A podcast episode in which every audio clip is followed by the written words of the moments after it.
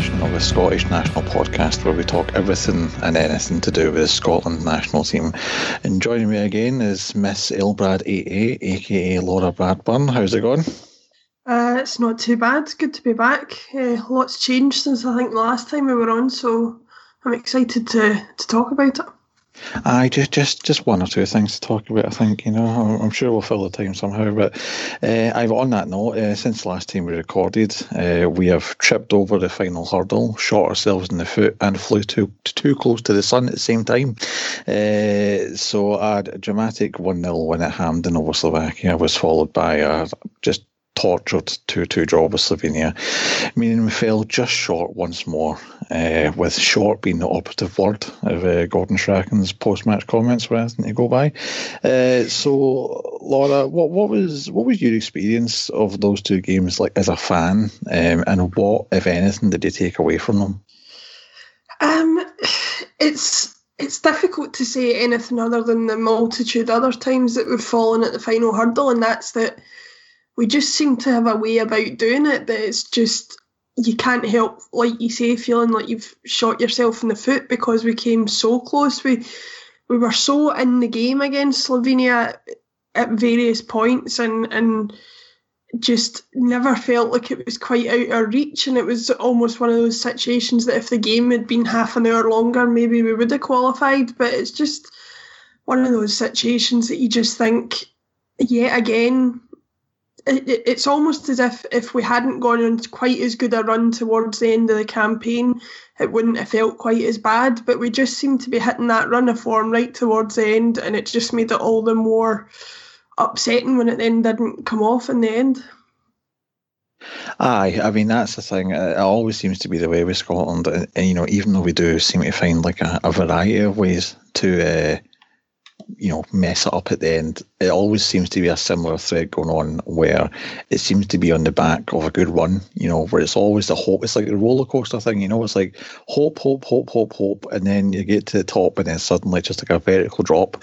Yeah. Um, and that seemed to happen again, and that's probably my experiences with it because um, I was uh, I went to the game at Hampden, uh, Slovakia game, and I think the contrast. So that was a that was a Thursday, I believe. So I mean, the contrast between that Thursday and then the, the Sunday was just night and day because you know the, the the goal came late on the Thursday, and the atmosphere inside Hampden was probably uh, fact, not probably, definitely the best atmosphere that I've sampled there as a Scotland fan. You know, I mean, like we got the goal and everybody was buzzing, and then there was that tension at the end for the added time and stuff like that, and then the final whistle blew.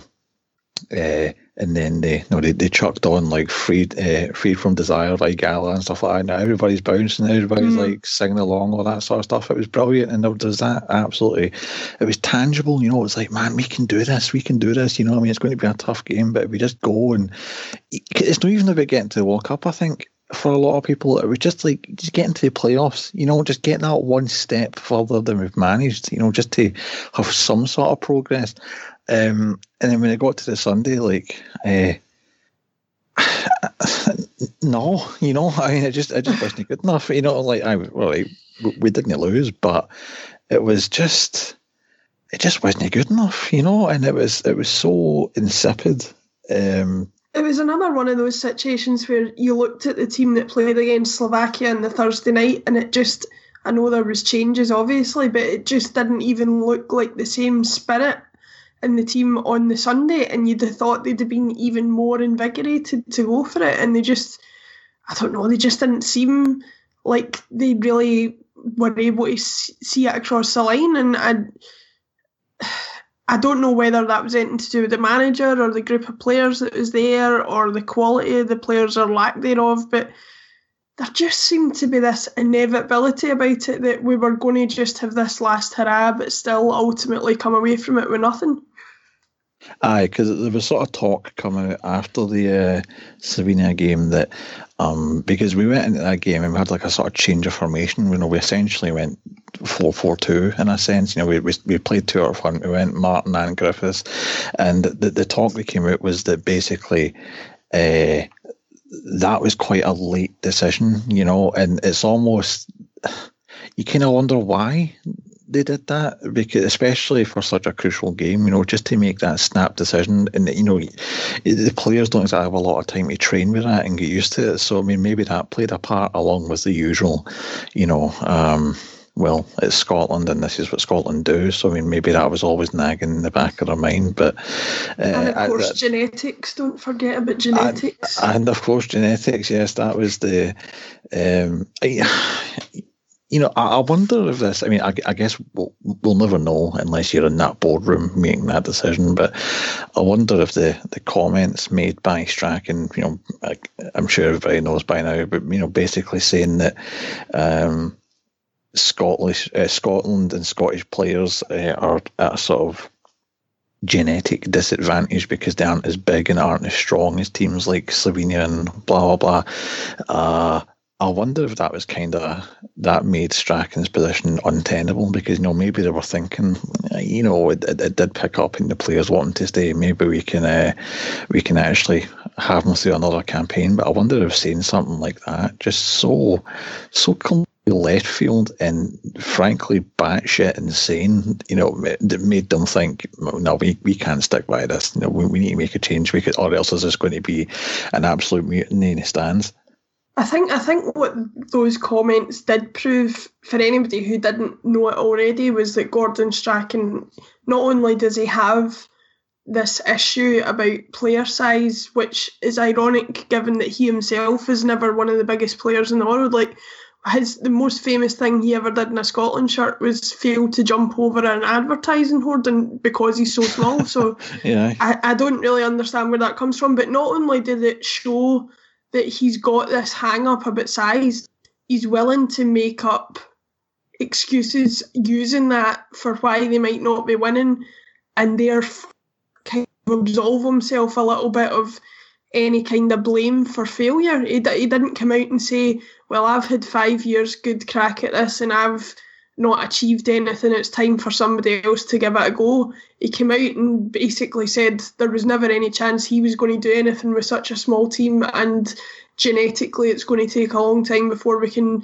do anything in the future. It would it wouldn't even seem so ridiculous if all the best players and best teams in the world were full of absolute giants, but you're talking about living in an era where Messi is arguably the best player in the world right now, and Spain have been Spain and Germany have been, if not the best teams at the moment, have definitely been the best teams in the world over the last decade or so internationally. So he, he couldn't have picked a worse time to have said it if there was ever a good time to say it. But he just made himself look like a guy who was fresh out of ideas and thought, I'm just going to chuck this in the pan. If they if they grab onto it, then good. If they don't, then I'm out, kind of thing. Aye, it definitely did seem like the the comments of. Uh, I guess what's a good way to put it? Maybe just like a different era, you know, where like that doesn't apply anymore. You know, I maybe in like the eighties and nineties, like physical size, and, and not that it's an irrelevance nowadays, but I mean, like maybe back then it was it'd be more relevant to to make a point on that. But now, I mean, you can't, you know, you can't. And the thing is, it doesn't make sense for him either because he can't come out and say that, and then but you'll still like he'll play like Barry Bannan in the midfield ahead of somebody else that's more physically or whatever. So I, I, I, don't know, but I mean, like at the end of the day, he's gone now. Uh, he might have finished himself with his comments, if, if not with his his management. But um, so I, I was just thinking, like, it, it, wasn't all bad. Well, you could argue it was all bad because we never qualified for anything. But I mean, there, was high points uh, throughout his reign. So I mean, I was just wondering, what, what would you say were your personal high point and low point, uh, the sort of two extremes. Like, what would what would you pick for each throughout Strachan's reign?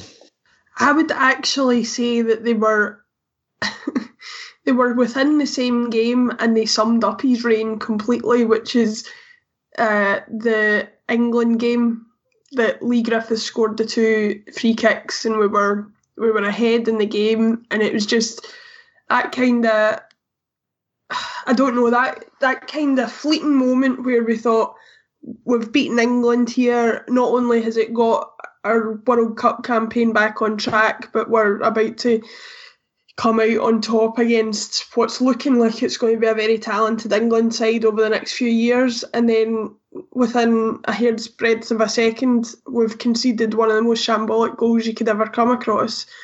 And uh, and sort of surrendered the lead and ended up with only a point. And again, like I say, before the match, you're talking about not expecting anything from it essentially, and yet at the end we still end up feeling like we're disappointed because we know how close we were to it. I just felt like that whole game was everything about his reign. It was just this kind of this high that was achieved almost in spite of him rather than because of him, and then and then something catastrophic happening almost immediately afterwards that caused us to just become totally deflated. So that for me was the kind of two juxtaposing points where I thought was both the highest and the lowest point of his reign, really. Aye, that that's hard to argue with. I think you've probably nailed it there because I've still got, I mean, not that it was pure ages ago that, but I've still got very, very vivid memories of watching that game. Um, I don't remember ever celebrating goals the way that I've celebrated Leigh Griffiths goals. And then I remember after the second one went in, and you look at the clock and we're on like, you know, I, I need time now. And I remember turning to my mate and saying, we can't throw this away now. I, I, I can't take it. I will not be able to take it if we don't win this game. You know, in the context of everything in that game, you know, how important it was in our qualification hopes, who was against, where it was, and what it kind of came on the back of, you know, because I we had a decent result before that, but I mean, the start of that campaign was just so bad that it now felt like, oh my god, we actually might beat England here, and then we don't. I mean, I don't think you can necessarily, and I, I, know this isn't what you were saying, but I, I, don't think you can fault Strachan with the way that game ended because that was a series of sort of like individual mistakes. That, you know, the way Armstrong just picked the wrong pass, and then uh, Gordon arguably could have came for the cross, that kind of thing. But it was just in such a small space of time, there probably isn't a better cross section you could show anybody to say this is what it's like being a Scotland fan.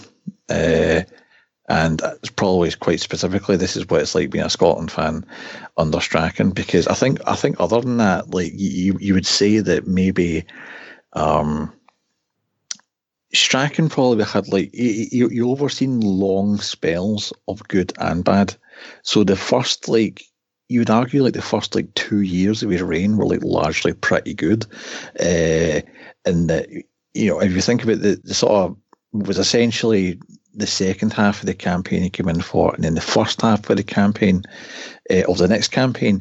It's like if you put them together, that probably would have been good enough to actually, you know, get us somewhere. But it's it always seemed to be that that was unfortunate in itself. But then something bad would happen, and then it would sort of last for ages. There'd be like this malaise about the way we're playing, and but, but it would never be quite bad enough for like yeah, a, I, I a decision to get made. You know.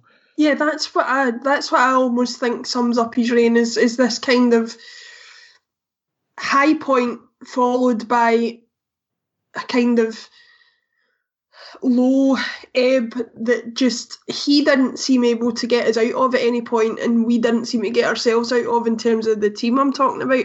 And I guess it goes back to the point that I was making or that we were making in the last pod about identity and all that, that he failed to stamp any identity on the team and it, it just all the stuff we're talking about now just seems to speak to this whole point for me of he just happened to be sitting in the manager's chair for me. Everything that happened over the last two years was almost incidental, like it happened in spite of him rather than because of him. And that's definitely the way I felt, the way things were going along. You could have replaced them with absolutely anybody, and, and I don't think things would necessarily have been different. They could only have been possibly better because there was somebody who's maybe going to stamp a kind of certain way of playing on the team that he just didn't doesn't ever seem to do anywhere that I've seen him, and they just seem to the eleven people that have been picked for this for the first team go out on the pitch and they play as well as any team can play football without very much direction from the manager. That's the way it looks to me, anyway. Aye, aye, I would. Yeah, I would. It's hard to argue against any of that because it's. I mean, like you said, it was. I think when you look at oh, aye, a lot of the high points. Like you look at that England game, right? Because it's easy to think back and say, "Oh, we scored the free kicks and that." We, we won the exactly great though. You know what I mean? Like we were, we were actually quite rubbish. We were defensively quite solid, but we, we didn't really do anything in the game up until the free kicks, and so you can kind of sort of blame him for that. I mean, aye, there's going to be a gulf in quality, but you certainly can't credit him for Leigh Griffiths scoring two 30 yard free kicks. I mean, you can that? barely even credit him for Leigh Griffiths being in the team because he Actually, waited. long enough. Yeah, he waited so long to do it to the point where there was really no other option other than for him to do it. He never looked himself and immediately saw, oh, Leigh Griffiths is probably the freest scoring Scottish striker either in Scotland or in England. I'm going to put him in the team. He waited until Chris Martin was doing absolutely nothing and he couldn't do anything other than put him in the team and the pressure was there from the media and from the fans. So he can barely even take the credit for Leigh Griffiths being on the pitch that day, never mind go a step further and take any credit for him actually putting the free kicks in the back of the net. You know, I, I, it's actually just occurred to me there uh, to bring it up because I was actually thinking this other day um, where obviously this isn't related to Scotland or whatever, but uh, Claude Puel just got the, the job at Leicester, and um, a lot of people were quite surprised. You know, despite him having a really good CV and stuff like that, uh, and he actually did quite well at Southampton, uh, which probably a little harshly treated there, but.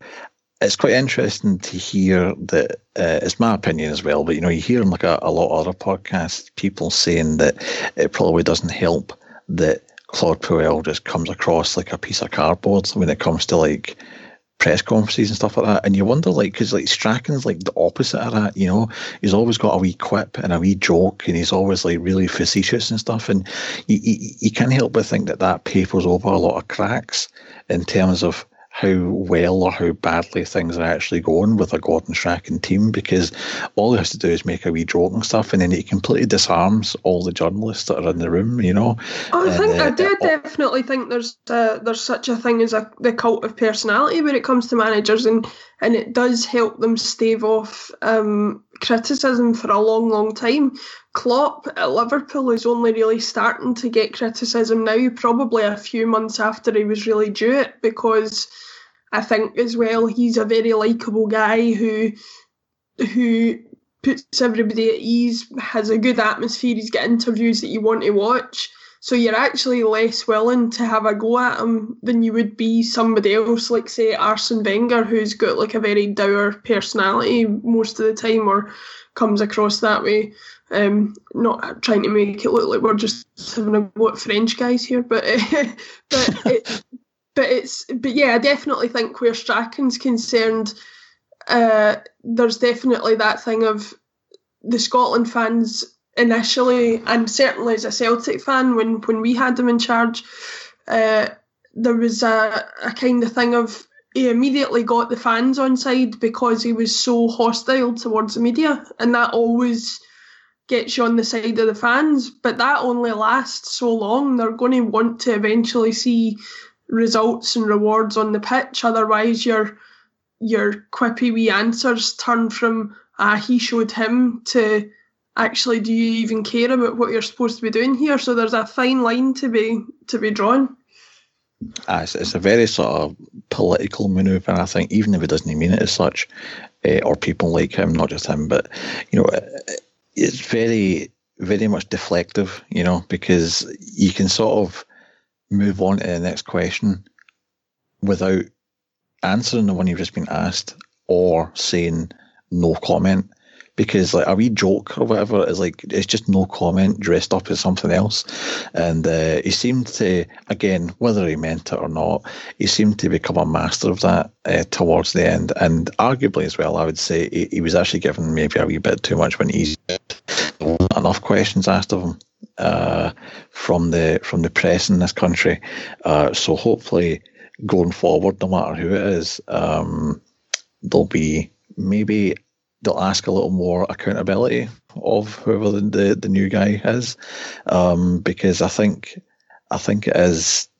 It's, sometimes it is too easy being Scotland manager. I mean, I may maybe not for the fans because you know we, we demand a lot and, and we're obviously we're very quick to criticise, probably more often than not, rightly so.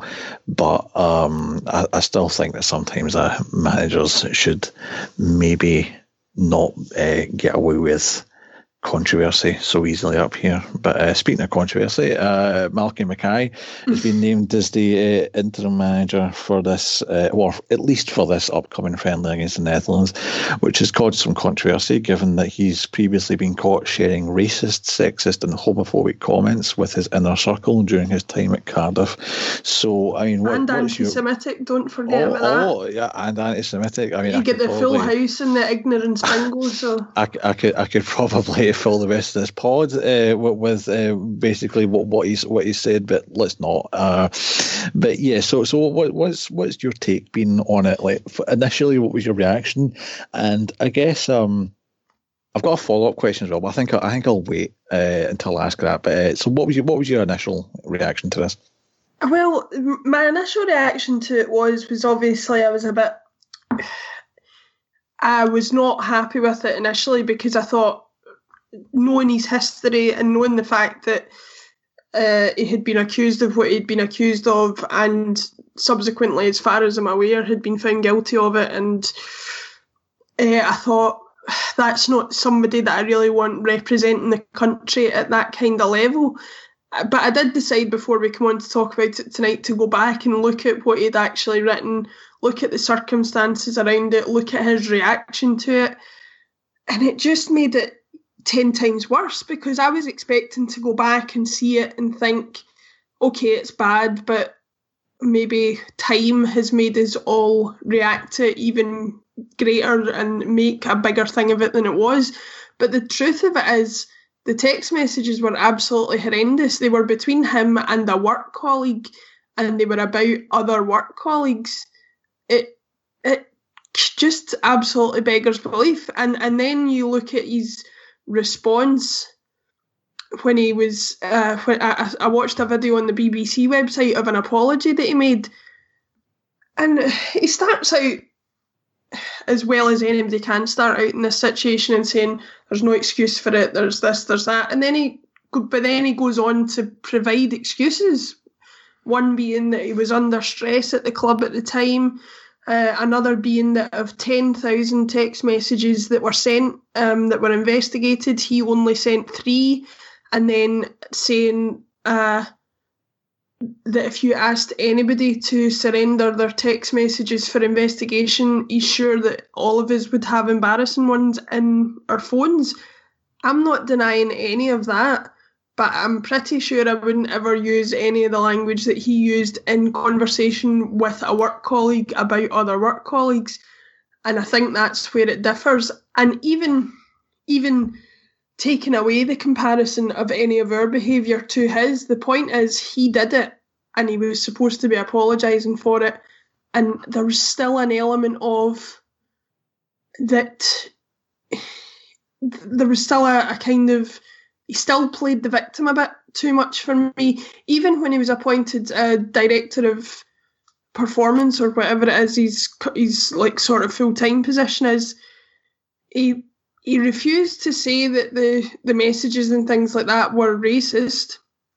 He said that having been on the equality and diversity courses in the intervening period, he now knew m- more about equality and diversity than anybody sitting in that room and that he that the last three times that he had been given a job, the same person had come out and written a negative story about him, whether it be that or whether it be anything else that's going on that I'm not going to go into because I don't know where you would stand on that. But it just all smacks a little bit to me of a guy who doesn't really see the full nature of what he did as being wrong, doesn't really see where he went wrong, and, and still thinks that football was my living. That's definitely the way he comes across to me, anyway. Well, I because this was kind of going to be my follow up question was the uh, almost not quite, but almost to play devil's advocate here. Do you think there is a wee bit of hypocrisy in the fan base's reaction as a whole because they frankly didn't seem to give a shit when he was named performance director, but now he's manager. Suddenly, it's a problem. You know, they were fine with him in the background and stuff, but and I would I would admit that yes, there is obviously a difference because when you become the manager of the team, you then therefore become the more public figurehead. I do get that difference, but do you think there is maybe a wee bit of hypocrisy only now people are like moaning about it? I definitely think there is a bit of hypocrisy there and something that I myself am guilty of. Like for me, I don't even think that he necessarily doesn't deserve a second chance in football. That's not what I'm saying. We all we're all human beings. We all make mistakes. He's obviously done uh, things and tried to execute measures to try and resolve any sort of ignorance that he had or any education that he needed. He's he's definitely tried to do that. But what I would say is that that doesn't mean then that you're at any point fit thereafter to represent the country at a national or international level. Feel free to work in club football all you like, but I don't want somebody like that representing my country because does that create a a negative impression from the rest of the world on what a Scottish person is, what a Scottish person's values are, and, and what their tolerances are. I do think there's hypocrisy that, that, like you say, there wasn't quite as much discussed uh, when he was appointed uh, performance director. But I think that comes down to two reasons. One, like you say, it's not as public a face, and therefore it's not as international a representation of the country as a whole. And and the other more more pressing factor, I think, is nobody really knows what a performance director does, so they don't really care who it is that's doing it. I, I, th- I certainly think that feeds into the ignorance, whether it's right or it's wrong. But certainly, I do think there's been a bit of hypocrisy there, and, and on that measure, I would still say don't have him working within the upper echelons of the SFA. Have him even have him coaching if you want, or even have him doing some of the diversity and equality stuff from the stuff that he's learned. Do whatever you like, but I don't think he needs to be a, a senior figurehead at any part of the SFA going forward. But that's just my personal opinion. I think it's hard to disagree with a lot of that, and uh, I think I, probably a lot of it does come down to opinion because at the end of the day, you know, we kind of get inside his head and know exactly where he's at or what his intent was in the past or whatever. But my impression is that, yeah, he does. I think he has probably learned from what he's done, you know, and like is uh, I'm a million miles away from excusing anything that he said, but he probably did at a time think that, let's be honest, nobody's going to see this, so what's the difference? And maybe it was letting off steam and stuff like that, but that's not an excuse in the slightest. But I, th- but I think like that's that. I think that's what I'm saying. Not that I'm saying that I would be in any way racist or homophobic or any of the other things that he did, but the point is, I don't think I would do it to a work colleague, which is what you Aye. did. I think, I think that's, where different. the distinction yeah, is. I, I think that that is where the difference comes in as well. Where like you're not just like talking to your pal saying, "Oh," and like effing and blinding, saying like, "Oh, I'm having an awful day here," and "Oh, the, the, this guy's a this guy's a cunt, this guy's a wank." I know I'm doing a lot of swearing here, but I mean it's my podcast, I don't care. But uh, you know, but you know, it's, it's the difference between like just effing and blinding and and just swearing and, and all that and then kind of specifically like racially targeting people, you know, and like it's just one excuse, uh, or excuse or example, um, or that, that was like another said, thing. That was another thing he said as one of his um, ex, sort of excuses. He said something about as kind of a mitigating factor for his for him being allowed to continue in football is that he's worked and played as part of a multicultural football society for 25 years. And you think, well, surely then you, more than anybody, should be culturally aware of sensitivities of other cultures, other races, other ethnicities, more than somebody who hasn't had such a multicultural career. But he almost used it as a thing of a justification for the way he behaves. Well, well, I work in a multicultural society, so I must kind of know how to behave properly by rote, and obviously he didn't. So I don't know. I, I think I think, like I say, you can't you can't hold it against the guy for for too long. He, he's he's made steps to sort of resolve his ignorance. It was three or four years ago now. He, I think, I think he's I think he's trying his best to overcome it. But uh, to me, that still doesn't mean that you necessarily need to put him in charge of the national team. Aye, and uh, that's that's kind of where I was going with it. Is that yeah, I do think that everybody deserves to a second chance, but equally, I do think that maybe some mistakes are so bad uh, that yeah, it should rule you out of certain things. And I think what he was uh, caught saying means that he shouldn't be a Scotland manager. Uh, now, I mean, I get that at the moment, at least it's, it's interim, and he was probably the the best person to come in uh, in a, in a short term basis. But I would be I'd be quite concerned if he did get offered the job long term because I I just I, I I don't know how I'd feel about it personally, you know, because like because then I start thinking. I mean, how much can I really go along with this? If I, if I really don't agree with this, and I really uh, don't want to be seen as supporting um, the kind of institution that would make that decision, uh, or like you know financially back them. Uh, I, I just hope I'm not put in that position, basically, because that's when it can get really complicated and unfortunate. And I would hate to be put in a position where, like, maybe for like a year or two at least, I'd have to sort of maybe take a back seat in terms of like going to games and stuff. But rightly or wrongly, he is in charge for this match coming up against the Netherlands, and he's named an interesting squad uh, with a number of sort of long overdue inclusions. So like Kenny McLean, Graeme Shinnie, uh, Ryan Christie, um, Paul Hanlon's in there, Jason Cummings is in there, and also Ryan Jack for some reason. Um, so how do you feel this squad's looking? Uh, even out, even out with the context of this one-off friendly, I mean, how do you think it maybe looks? Going towards the future. Because I think one thing that uh, Mackay said in the press conference that was linked to the uh, squad being named was that he said that there was a few players in the under 21s and he never mentioned them, but from what I took, uh, or sorry, he never named them, but from what I took from what he said, he basically was referring to like the likes of John Souttar, for example, that he could have called up, but they've got competitive games and he would rather keep that team together. So, how do you think this squad kind of looks uh, going forward, not just for this game? Um, well, I mean, there's certainly some like refreshing updates to it. I think when we first saw the squad came out, I, I mentioned to you um, off off the pod that for me, two of the most exciting inclusions there is uh, Ryan Christie and Paul Hanlon. I think they are two players who have had really good seasons so far, playing in quite strong teams, and have kind of merited their place in the squad a lot more than some of the the kind of uh, names that seem to just remain in the squad no matter come hell or high water with Gordon Strachan. I think you're looking at two players there who really have merited a place and, and I think could make a difference if they were actually given a chance.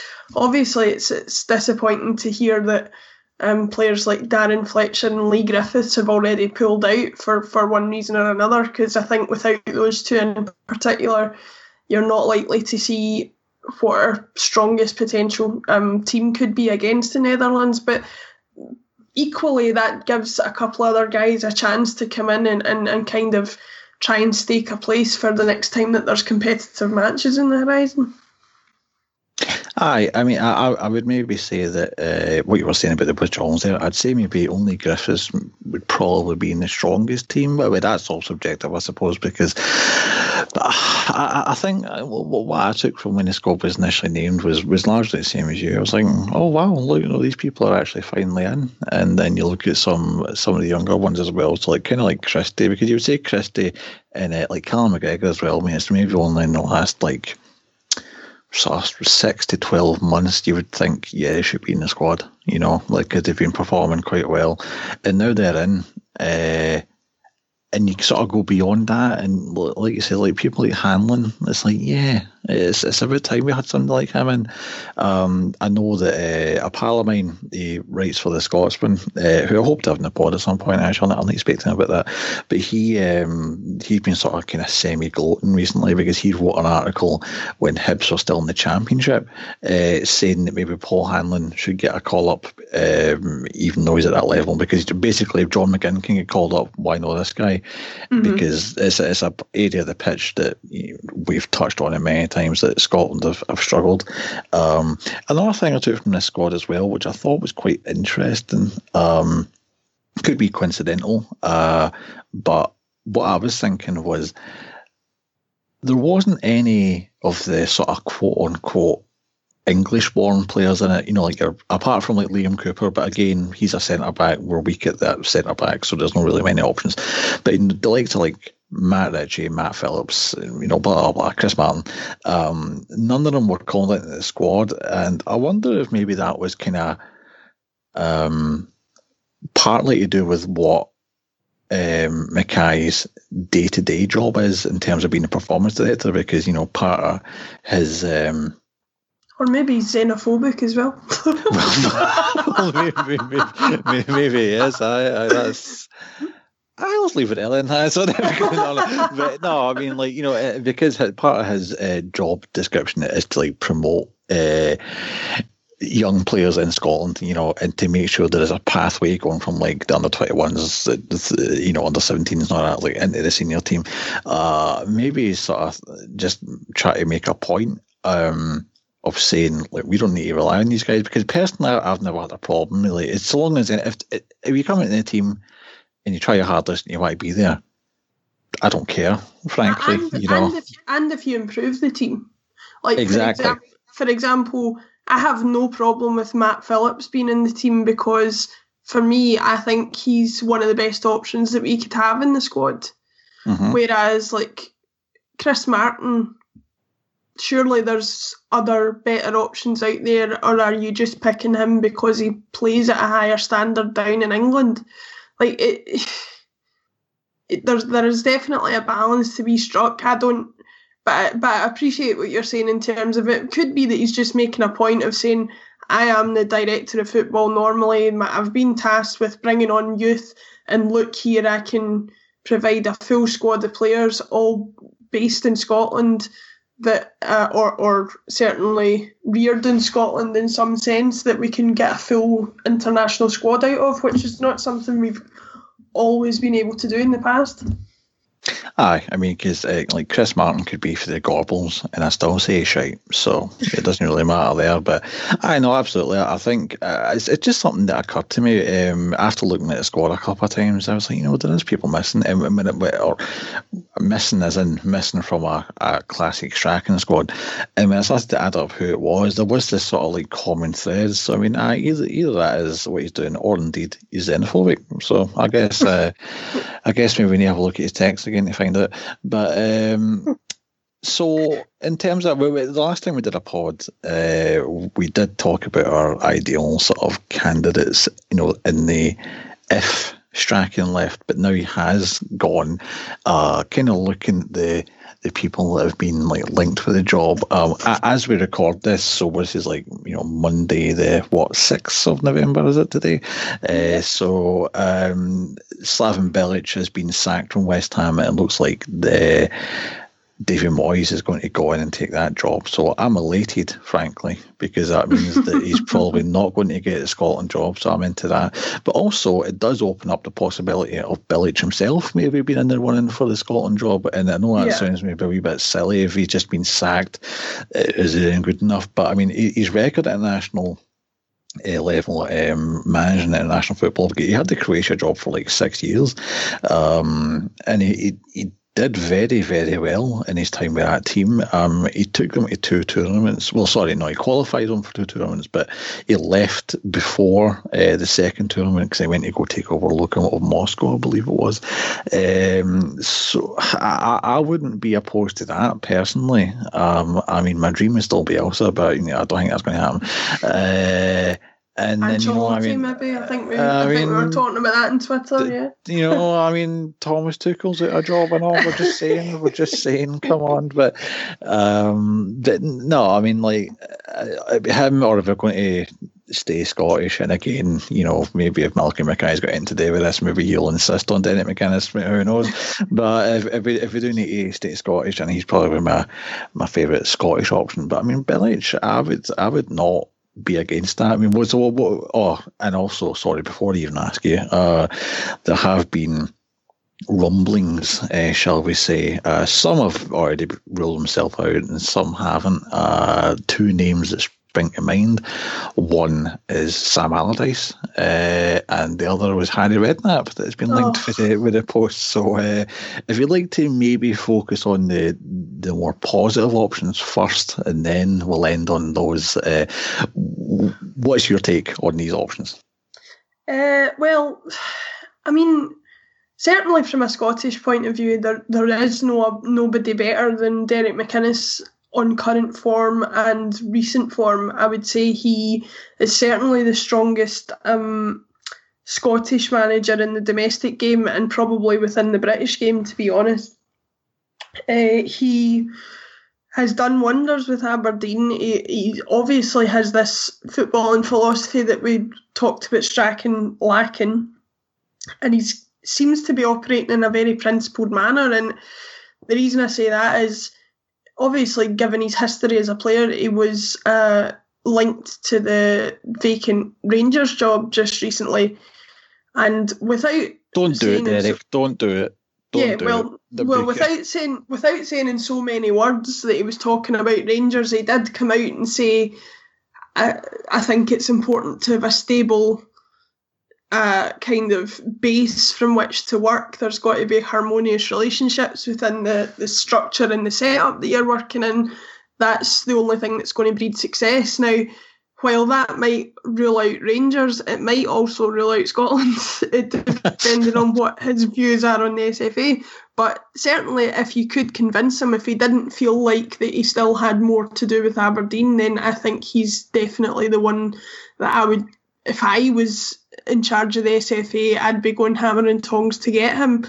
Outside of that, I think we've got to look for somebody who's a bit of an international football specialist, somebody who's got a record at international football that that has proved that they can actually manage not only just at that level, but maybe teams around their size at that level. So the one that I always come back to that I think would be great, whether it's a realistic one or not, is Lars Lagerbäck. I think he he's got a history of managing small nations uh, and and leading them to punch above their weight. And as much as my pride hurts to say it, that's definitely the category we fall into now. Where to even qualify for a tournament, we would be punching above our weight. So it would need to be somebody like that. I feel that that could potentially, you know, take us to that next level. Obviously, there's more glamorous names available that you that you mentioned, but realistically, they're not people that we're going to we're going to manage to get a hold of. I don't think either budget wise or just because they're holding out for something a bit more ambitious. And uh, any thoughts on the old Allardyce Redknapp? oh, I mean, as I said to somebody on Twitter, did somebody tell Harry Redknapp that Nico Kranjčar isn't Scottish? Like he, he, he can't. I can't imagine him being any good in an international setting. Never mind with a team that has been as poor over the years as Scotland has. For a start, he's already showed that he he's far beyond the time that he would ever kind of move geographically to anywhere that he was given a job and invest in it in that sense. So you're already getting a lack of commitment from him that I think we can't really afford at this time. As far as Sam Allardyce is concerned, I actually wouldn't I wouldn't see that as such an issue from a footballing sense. I don't find these football attractive, but it's certainly effective and I think it could probably do a job for us as an underdog team looking to compete with some of the bigger teams. But I don't think realistically, PR or otherwise, it's a sensible move for the SFA to attempt to appoint a guy who left England under such a cloud. I think that would just say so much about what we would be willing to accept compared to what they would be willing to accept. And if recent events from the FA down in England are anything to go by, they're not the kind of people you want to be below on the moral high ground. So it's like it, it kind of leaves you in a position where you're a bit like, well, who's it going to be? Uh, for me, it's it's Derek McInnes or bust, really. Aye, aye. I mean, I, I really am quite warming to the idea of Bilic. I mean, I get see if you ask me right now, who do you want? I, I'd probably say Derek McInnes. Uh, I'm really well, if, if the, SFA, idea. If the SFA came out tomorrow and said Slaven Bilic is the manager, no complaints from me whatsoever. Aye, absolutely. Uh, well, I, I, kind of the same way like Lagerbäck. My only uh, doubt about that, and kind of why, in my mind, he's sort of been ruled out, is the fact that he's he's only started as a Norway manager like earlier this year. Yeah. So uh, I don't know. I mean, I, I don't know if maybe he would be willing to like start something. It's, it's not that we couldn't go to Norway and say, you know, like maybe here's like half a million compensation or, or probably probably not even that to be honest. It's not like we couldn't do that, uh, but it, it's more like would he want to kind of just like start from scratch again so soon after taking that job? Uh, Harry Redknapp, I, I would never go to a game. I would probably never watch a game uh, if if he was in charge just morally. I mean, the guy's a prick, and uh, uh, no, basically, I mean, I can't, I can't sum it up beyond just saying no a billion times. Just no. I actually uh, don't know whether. I mean, I read some of the comments that he made around the job, and I don't know whether he actually wants it or whether it's Harry being Harry and just trying to let people know, you know, I'm still here, I'm still available to do managers' jobs. I don't want that one, but I'll just mention it so as that you know I'm I'm about. It was just to me, it was just a bit of tactical sort of musing uh, to his pals at the papers. Aye, uh, I mean, probably every logical fibre in my being knows that he's not going to get the job, but it's the fact that somebody's mentioned it. It it just scares me. you know, like it scares me so much. It's like a phobia. You know, it's like completely irrational. You know that there's nothing to be scared of, but even when the question was posed to him, you were like, "Okay, it's ridiculous that it's even got this far, but we just need him to blow it out the water." And then he didn't, and you're like, "Oh God!" Oh, I know, I know. I mean, it's basically it's basically rednapophobia. You know, that's that's what it is. And I, I, oh my god, I mean, I'm I'm even kind of I'm actually, I literally have got my head in my hands at the moment, like just thinking about it. Imagine it. Imagine it, you know, a stupid melted waxwork face, you know, like he's at the press conference saying, "Oh, it's, oh, it's terrific to be here," you know, like no, like no, oh my the, god. The, anyway. the annoying, the annoying thing would be, you know, for a fact, if he ends up getting the job, he will qualify for the next Euros. like that will happen, and then but that's equivalent to like, selling a savior. soul. You yeah. know, like you know, and it's. I don't think. I no. I I don't think. I've always given that choice somehow. You know, it's like, ah, you're qualified, but it'll be higher red, and that would take you there. No thanks. No, no, that's that that's not worth it to me. You know, that, I mean, that shows you as a even as a Scotland fan, you've got a shred of dignity left about you. Just a oh, shred. Oh, aye, aye, just just just a wee bit. You know, I mean, uh, being a Scotland fan, like it beats it out of you so much, but there's always just enough to cling on to, you know, like that enough pride and enough to make you sort of consider spending sixty quid on a kit, which uh, kind of brings me on. You know, today the, the new the new home kit was brought out, and I say kit, sorry, to get the kit would be about hundred quid. The top in itself is is sixty quid, which is an increase on the uh, just ridiculous fifty five quid I think it was last time. Uh, you can say something about inflation if you want, but don't because that's ridiculous. uh, but I, I, think I think part of the problem there is, um, I mean, aye, it's always been quite expensive to buy like football tops and stuff like that. But for whatever reason, um, the SFA have got like a deal with JD, I believe it is, to sell it uh, exclusively. So obviously that a, sounds like a very SFA move. I don't know aye. how accurate it is, but it sounds like something they would do. It's definitely an exclusivity thing, and I think it's JD anyway. So it, it basically means there's no competition, and therefore they can charge what they want. Yeah. You know, because there's no one, there's no somebody across the street selling it for 50, so that, oh, we'll need to do it for like forty seven ninety nine or something. There's, you know, they're absolutely taking the piss. Uh, but before we get back on that, I suppose, I mean, what's, what, I know it's not exactly a very interesting question because it's weird because like, I, I actually was really looking forward to it this morning. I actually got quite excited. and then I saw it and I'm like, what was I expecting? You know I mean? Like, it's just, it's the home kit it's going to look like a Scotland tap. You know what I mean? Like, but but given the history of Scotland kits over recent years, the fact that it came out and it wasn't an embarrassment was actually a relief.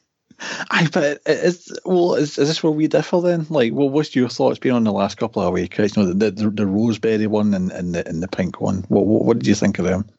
Well, I. I'll sum it up by saying this. My mum was watching one of the games recently, uh, and and she doesn't. She was a she was a football fan when she was a lot younger, but hasn't really taken an interest in it for a number of years. And was watching me watching one of the games. I can't remember what one it was. We were wearing pink recently, but uh, she came in and she was like, ah, "Who's that playing?" I said, "It's Scotland," and she went, "In a pink strip." When did Scotland start wearing pink strips? Like, not even not even from like a kind of negative point of view. She just couldn't understand it. Like why we would be in that colour. There's no there's no association with it. You know, the Lion Rampant is red and yellow, so why is there not red and yellow in the away strip, or why is it not just a reversal of what the home kit is, or something like that? Like, there's just no logic to it to me, other than it must just be a marketing thing. Are they just trying to target? Are they hoping that males will buy the home kit and females will buy the away kit. I know that that was certainly a lot of the market employ behind Celtic releasing that bright pink abomination that they did as well. Like it seems to be the way things are going, where they actually don't seem to realise that. Certainly, speaking from a female's point of view, if you give me a slightly different fitted version of the top that is slightly more complementary to a female I'd be more than happy to wear the same colours as the male strip if it was just a slightly better fit for me to wear. So, from that point of view, they don't need to market everything in pink to you because, well, let's face it, most girls that watch football are not going to be that interested in pink anyway. I might be generalising completely by saying that, but that's my opinion. I think I think the new kit is kind of harking back to the classic kind of 80s kits, you know, the, the team that had Souness in it and uh, like young Paul McStay and, you know, players of that ilk. And it, and it kind of does remind you of a kind of better time to be a Scotland fan, which at the very least is a positive thing. Ah, it seems to be a sort of common thread, uh, no pun intended, uh, with, with a lot of these new, new kits that have came out from Adidas, especially uh, that seem to be sort of harking back to like classic kits. I mean, you've seen like Germany's new kit, for example, is is very much based on the I think it's the uh, 1990, I think, yeah. Aye, aye. It's, it's, they're all looking pretty pretty good. Uh, in terms of this new one, I think, uh, in a weird way, I think I'd almost need to see it in person, you know, because it seems to have a little bit more detail on it that you maybe can't quite get from just like seeing a picture of it. Um, but in terms of the recent away kits and stuff, I mean, maybe it's just me. I love them. I mean, that's, but I mean, I, that's just the sort of guy I am, you know. I just, I love just stuff that looks stupid, basically. And I know it looks stupid, and I know it's ridiculous, but it's you know it's it's one of the things that I, I wear with most, pride is is that Rosebery kit. You know that sort of rhubarb and custard, pink and yellow, with with with Gendo ten on the back of it. Oh, it's brilliant! Like I I love wearing that. It's great, but um, I I will admit probably yeah probably the pink one, the most recent one, it did maybe feel a wee bit markety. You know, like it did feel like a bit of a how can I put it? I, I guess like a bit of a joke, but like maybe, maybe a joke too far. I mean, I did like it. I really do quite like it. I never got it personally, uh, purely because I'll probably keep wearing that Rosebery one for like another ten years, to be honest. But I mean, it just it did feel a wee bit. I like it was marketed towards the sort of the banter crowd, you know, uh, yeah. and it, it, it, maybe it was a little bit sort of condescending towards the, the female fan base as well. Like that's, aye, that's that's. Oh, I, I don't know what the hell some uh, companies think when they, when they do things like that. You know, it is just ridiculous. But I think I think one thing I do like that have, has been quite a common theme in a few of the the more recent home kits that as long as it's not done too gimmicky and it's a it's it's quite subdued and quite classy, is I do like to see some tartan in the kit. I think I think mm-hmm. that's something that you know regardless of you know what clan or whatever you're talking about like tartan is an unmistakably scottish thing that people will recognize and that having friends all over the world myself it's one of the things that they identify as unmistakably scottish. So why not have that on our kit to set us apart from anybody else? Nobody else is going to have tartan on their kit for any reason so why shouldn't we do more to make that more of an integral part of our designs. Like I, I do think that that's something that we should consider being more of a regular thing going forward. Absolutely, I agree with that, and, I, I, think I've quite liked in the last. I, I can't remember how long I've been doing this, but certainly in the last maybe, I don't know, eight years, I, have quite enjoyed that they've. Uh, they've managed to fit in the word Alba somewhere on the kit as well, which I quite like in a sense because it is like it's like a wee nod to sort of like historical Scotland and also you know large parts of Scotland as well that that uh, that do speak uh, Gaelic. You know, it, it, seems quite a quite an inclusive thing uh, without mm. being too over the top, as you said. You know, um, in terms of the away the, the away kit's not been uh, announced or shown yet. And uh, personally, I've been hoping for ages that we'll go back to like a yellow one, a bit like the France '98 sort of away kit. You know, yeah. I'm looking forward to something like that. And and as you as you said as well, it does kind of make sense because it isn't a Lion Rampant. You know, so I mean, maybe we've had our fill of pink in recent years, and you know, maybe we can go back to, you know, maybe something a wee bit more something a wee bit more subtle. Let's put it that way. Um, right, well, we'll, we'll, we'll round this off uh, at the moment because I've got uh, one. I've got a question here actually that uh, one of my mates uh, asked me. Um, I thought I'd bring it over the pod. Uh, so it's my mate Ian, and he was asking, uh, "What are your thoughts on?" The possibility of Scotland kind of moving permanently away from Hampden Park uh, because I believe it's 2020 that the, the lease uh, is up, and you know there's still the question of are they going to renew it? Are they going to like maybe take it on tour around the country like a lot of countries do, uh, or are they going to maybe move to like Murrayfield, for example? Uh, so what what do you think about that? I would be 100% up for moving away from Hampden for a couple of reasons. One, I think it's an absolutely terrible stadium for atmosphere. I think I, I think the fans, especially the ones at the ends of the pitches behind the goals, are so far from the action that it's very hard a to create an atmosphere or to make the opposition feel in any way intimidated by what is still admittedly a large crowd there, and uh, b I think the touring option is certainly something that uh, that I think should be explored purely because certainly from my experience, I don't know if you agree, but culturally, I think a lot of the Tartan Army come from out with Glasgow specifically.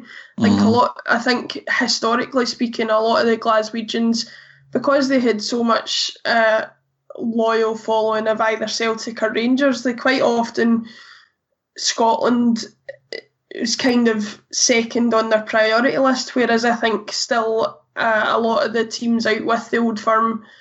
Uh, oh, I'll get into trouble off some folk for calling it the old firm, but we'll not get into that.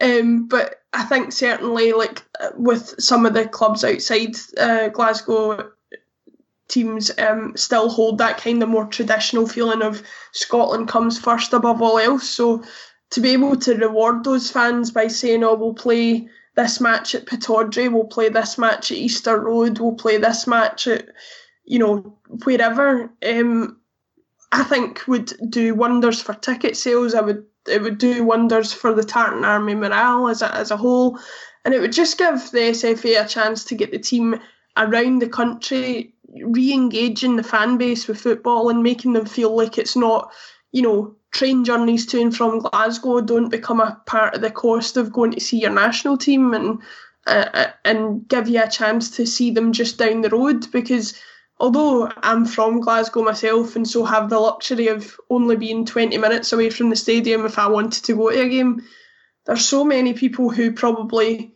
would always love to go to Scotland games but almost never get the chance because it means a whole weekend or a whole day or a whole a whole number of hours more travel that that they maybe don't have the time to spare. So certainly for me, if there was an option to to take it around the country for at least one campaign and see how that worked out, I, I think it's definitely worth a go. Aye, be, being from like a, around Glasgow myself, I mean, there is that selfish part of me. It's like, nah, it's fine, keep it here, uh, because it's, it's you know it's it's, it's really easy, uh, and like you know getting a, a return ticket in the train from like basically my house is like three pound odd, so it kind of suits me, um, but also being quite pragmatic and realistic about it. Aye, the atmosphere at Hampden is largely terrible. I mean, it takes something special for you to actually feel the atmosphere. You know, I mean, it takes something like the end of that Slovakia game we had there.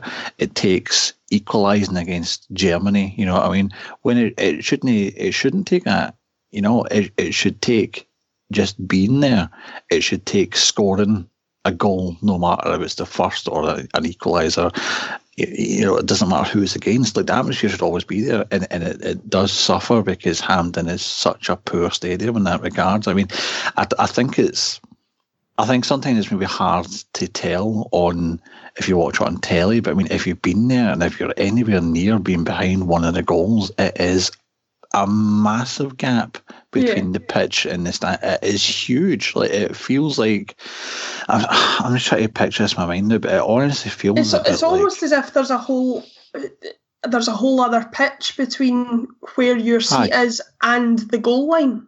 It feels and then like you've got the entire pitch stretching beyond that. Then, aye, because by the time you get to the other, if if Scotland are shooting in the other end of the pitch, you get next to no chance of seeing what's actually happening. Yeah, because it, it feels like I would say I don't think I'm exaggerating too much here. Where it, it obviously it, it, curves round, but it's sort of at the furthest away bit behind the goal. So the distance between there and the actual goal itself is probably about fifty yards. Yeah. And it's that's insane. You know, I mean, you'd rather it, you'd be in a place that would be right on top of it. I mean, one of the best atmospheres I've heard for a Scotland game was when we played Ireland, and that was obviously at Celtic Park. Yeah. Um, so I mean, if we were to move, maybe stay in Glasgow, and I, I would, I would, you know, I'd rather, um, I'd rather it was somewhere like that, um, or Ibrox or whatever. Um, well, the the Celtic Park atmosphere obviously is is well known for for the atmosphere they can create at the the Champions League matches. Ibrox similar, but even even the chance to take the, the game to somewhere like Tynecastle that is kind of infamously the crowd are right on top of you, or somewhere like Tannadice, or, or like I say, Pittodrie up, up north to give those fans a chance up there to go. They, they're all good stadiums that, that have good atmospheres that are close to the pitch that I'm sure would intimidate some of the bigger players, uh, uh, more specifically players from the bigger teams that are maybe used to they're used to playing nowadays in these expansive modern stadiums, and it might be a bit of a a shock to the system for them to have to go to one of these smaller stadiums where the crowd is right next to them and, and on their backs that just might give us that chance to unsettle them and get that little bit of an advantage that we undoubtedly do need in these situations. I I think uh, for, for me personally, um, I mean I, I, I don't know what the what the answer is, but I know what the I know it's not the answer, and that's staying at Hampden. Like I think we do need to maybe move somewhere else, whether that's taking it on tour around the country or maybe just going, you know what, Murrayfield or something, you know, because I mean personally I've never actually been to Murrayfield. I mean I'm, I'm not a big fact, no, I'm not even I'm not even a microscopic rugby fan. I mean, like it's it, it doesn't come onto my radar at all. So mm. I've never been there, um, but I've heard from friends that, that have been. It's, it's you know they say it is really good and stuff like that. So I mean, and from what I've seen on telly and stuff, because uh, Hearts have been playing there recently as well, haven't they? Um, yeah. Whilst whilst uh, Tynecastle's um, been uh, getting some renovation done on the main stand.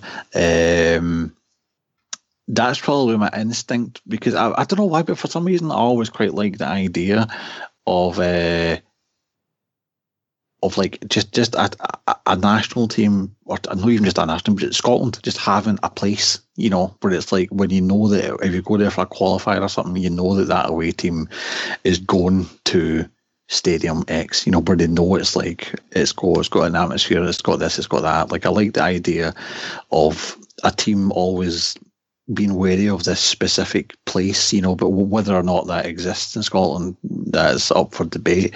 Um, I, think the, I, I, think the problem with that then is that when when the specific place is not intimidating or does not create an atmosphere, you then have the opposite problem of.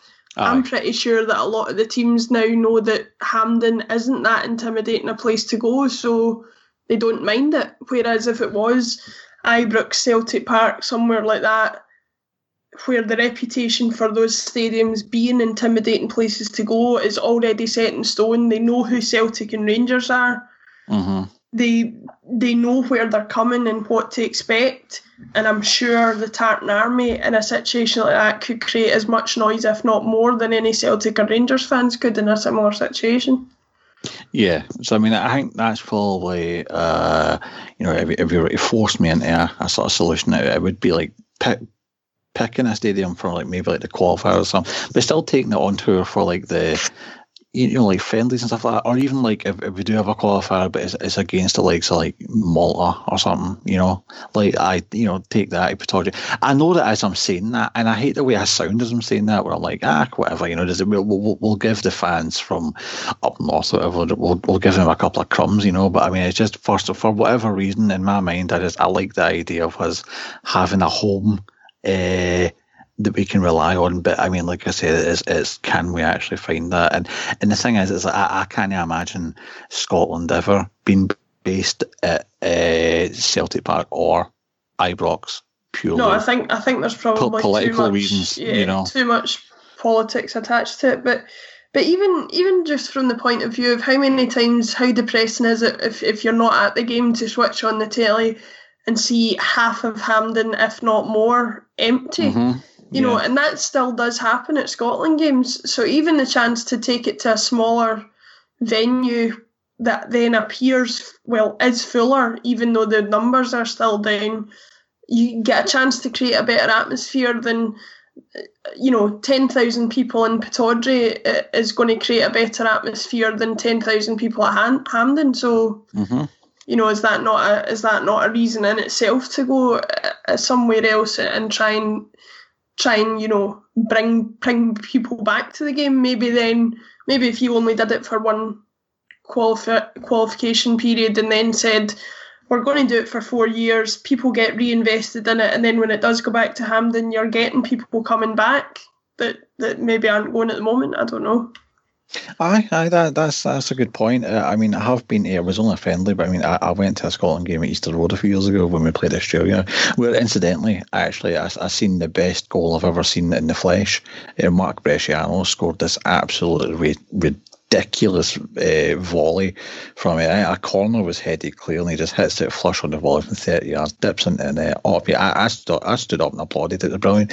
Uh, but I mean, but the atmosphere there was actually quite good. I mean, even though that was that was far from a sellout, it was probably half capacity at best at Easter Road, but it was still quite good because the the, the ground and the stands itself were smaller, you know, and, and it was a lot closer to the pitch than you'll basically ever get at Hampden. So, yeah. aye, it's. Uh, uh, it's probably it's probably maybe that is one of the better ways to do it. Actually, maybe like some you know more A list uh, games you could maybe move to like a Celtic Park or a, a an Ibrox or something, just purely for like numbers wise, but also still getting that atmosphere. And I maybe some of the, the smaller ones that you you you only will sell 20, 25,000, 15,000, but at least put it in a place where those people are going to get a chance to have their voices heard uh, and actually create an atmosphere. Because at the end of the day, I mean, people can say it doesn't really matter, but I mean, I think it does matter, especially for a team like Scotland. Uh, they need all the help they can get on the pitch. Um, but aye, right. So I guess we're looking forward to this game on Thursday. And you know what? It's the thing. It's the thing that I never really said earlier was. Uh, I mean, I'm looking forward to it out of curiosity, but equally, we're in a strange place because we know that our next um, competitive game isn't until what September next year. Uh, so I think maybe the sooner the better. But you know, not that I want to rush, but the sooner the better that they name somebody new. We can then start to feel that excitement again. That will no doubt build up to another failure that we'll feel horrible about. but I mean, this this is the this is the life cycle of the Scotland fan. You know, it's fine. We, we all know it. That does not. We're go into this conscious. You know, we know what we're putting ourselves through, but it's the it's the journey rather than the destination or lack of a destination that matters. So we'll see. So hopefully we can name somebody soon, somebody that isn't awful, and uh, they can get a wee bit of excitement again. So uh, aye. So have you got any plugs you want to do, like your Twitter? Have you been writing anywhere, all that kind of stuff? Uh, I've been taking a little bit of a break from writing, but hoping to get stuff back up on the site soon. Um, so my site, my personal blogging site is um, www.thecounterpress.wordpress.com.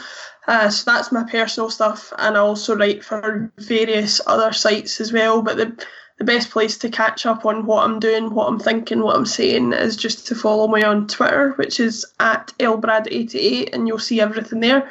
Um, and if anybody who's listening wants to go there, I've just retweeted uh, talking about retro kits. Uh, the new Spain kit is based on their 1994 kit, and it is uh, all sorts of childhood feelings for me right there. So uh, yeah, if you want to go in there and check that out, you can. Oh, that sounds good. I missed that. Actually, I'll, I'll need to get that look. Good stuff. Uh, I, as as for myself, I can uh, just follow me at Odneg. That's O D N E G. Uh, still waiting on at being available. Who knows? maybe, maybe maybe one day. Um, other than that, you can just follow us at at World Football Eye, worldfootballindex.com. Uh, search World Football Index on iTunes, SoundCloud, all that good stuff. And one final thing before I go, I want to give, and uh, you know what, again, this is my pod, I can do what I want, but this is still related to Scottish football, so it's fine. Yesterday, I was at the um, sectional League Cup final uh, for some juniors football in Scotland, and I was very pleased to see that Clydebank managed to beat Pollok in the final against the odds. Pollok beat us 4 0 a few weeks ago, and we managed to turn it around and uh, win 2 0 in the final. So that's why I give a wee congratulations to, to Clydebank there because the league campaign has been horrible this year. So at least we've got a wee trophy to celebrate. So hopefully that can spur us on. But otherwise, aye, just check us out where I said, and uh, hopefully Thursday goes well, but not too well that he gets the job. So we'll see. But uh, anyway, uh, thank, thanks for being on, Laura, and uh, no thank problem. you for listening. And uh, aye, come on, Scotland.